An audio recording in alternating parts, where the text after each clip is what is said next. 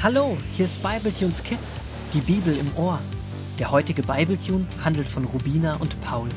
Die beiden Holzwurmgeschwister erleben eine Menge spannender Abenteuer. Gut, dass sie ihren Großvater haben, der ihnen jederzeit mit Rat und Tat zur Seite steht. So auch heute, an diesem Freizeitabschlusstag. Alle Boote sind wohlbehalten zurückgekehrt und auf jeden Freizeitteilnehmer warten Freunde und Familie am Ufer. Doch bevor die Boote anlegen, bilden sie einen großen Kreis und Frau Preach hält eine letzte Rede. Lauter Jubel folgt und nach und nach lösen sich die Boote aus dem Kreis und legen an. Später am Abend, Rubina und Paul haben eben ihren Eltern alle Abenteuer der letzten Tage erzählt, gehen die beiden Holzwurmgeschwister zu ihrem Großvater und unterhalten sich mit ihm über die letzte Ansprache von Frau Preach. Mann, das war ein Ding. Alle Teilnehmer der Freizeit haben den Seefahrerorden Bronze erhalten. Damit habe ich wirklich nicht gerechnet. Ich habe allerdings vergessen, für was der überhaupt gut ist.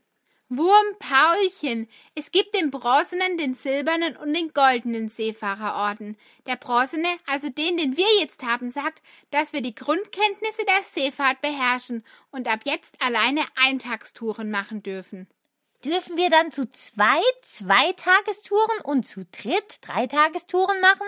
Nein, so geht das doch nicht. Wenn wir größere Touren machen möchten, dann müssen wir den silbernen Orden haben. Was muss man denn dafür tun? Den erhältst du, wenn du noch viel mehr über andere Bootstypen kennst, dich mit Wetterveränderungen beschäftigt hast und bei einer begleiteten Dreitagestour die Organisation übernommen hast. Uiuiuiui. Ui, ui, ui. Das ist aber viel zu lernen. Das mache ich erstmal nicht. In der Schule muss ich schon genug lernen. Großvater, hat das Volk Israel auch noch was lernen müssen? Oder sind sie endlich in das versprochene Land Kana angekommen? Der Großvater klappt sein Brillenetui auf und kurz danach liest er aus 5. Mose 30 bis 5. Mose 31, Vers 8. 40 Jahre war das Volk Israel nun schon durch die Wüste gezogen. Die Zeit war gekommen, dass Gott es in das Land bringen wollte, das er ihm versprochen hatte. Noch einmal ermahnte Mose die Israeliten immer auf Gott zu hören und seine Gebote zu halten. Er sagte, Ihr selbst müsst euch entscheiden, was ihr tun wollt. Wenn ihr dem Herrn gehorcht, dann wählt ihr damit Leben und Segen. Wenn ihr euch aber von ihm abwendet, dann wählt ihr damit euren eigenen Tod. Ich selbst bin nun ein alter Mann, und Gott hat mir gesagt, dass ich nicht mit euch über den Jordan in das Land Kanaan ziehen werde. Der Herr selbst, euer Gott, wird vor euch herziehen. Dann rief er Josua zu sich und sagte zu ihm, so dass alle Israeliten es hören konnten. Sei mutig und stark, denn du wirst dieses Volk in das Land führen, das der Herr ihren Vorfahren versprochen hat. Du wirst das Land an sie verteilen. Der Herr selbst wird mit dir sein. Er wird dich niemals verlassen. Vertraue ihm und lass dir von niemandem Angst machen. 40 Jahre. Das ist ja viel mehr als ein Wurmleben. Es sei denn, man heißt Großvater Wood. Ganz schön lange. Und Mose hat wirklich durchgehalten. Und jetzt am Ende will er die Israeliten nochmal an all das erinnern, was wichtig ist. Ihm war es so wichtig, dass das Volk nah bei Gott ist. Naja, um genau zu sein, war es ihm wichtig, dass jeder Einzelne ganz nah bei Gott ist und auf Gott hört.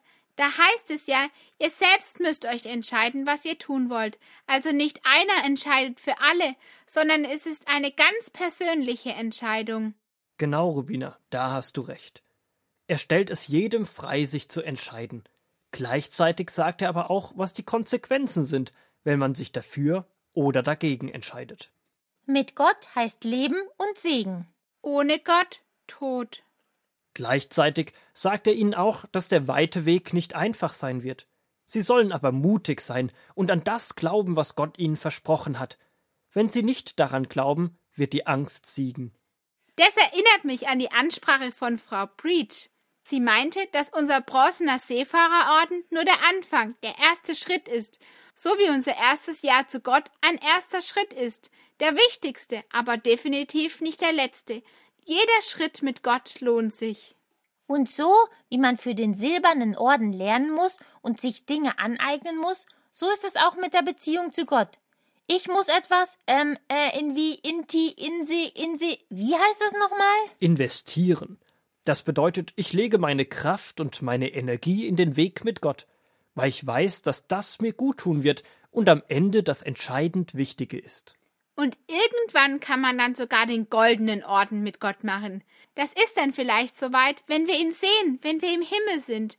Aber den Weg dorthin machen wir hier auf der Erde. Wie meinte Frau Preach, dass wir die Schritte mit Gott gehen können? Naja, so Wurmschritte sind ja manchmal etwas schwer zu zeigen, aber sie meinte, dass Gott gerne Zeit mit uns verbringt.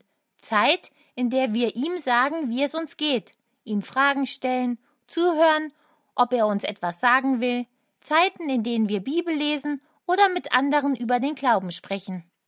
Das kann wie eine Bootsfahrt manchmal ganz schön ruhig und friedlich sein, doch manchmal wird man wie bei starken Wellen durchgeschüttelt. Es kommt einem unruhig und wackelig vor.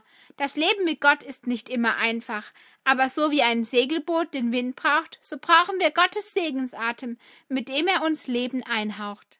Dann müssen wir ja jetzt nur noch die Segel setzen und Gott in unser Leben reinpusten lassen. Und für das Segel setzen muss sich jeder selbst entscheiden. Da kann man sich nicht zu jemandem hinzusetzen. Wir wollen das Ganze nicht nur ab und zu wie eine Bootsfahrt mit bronzenen Orden, sondern wir wollen mehr. Ein ganzes Leben, gefüllt mit dem Lebensatem von Gott, seinem Segen auf unserem Leben.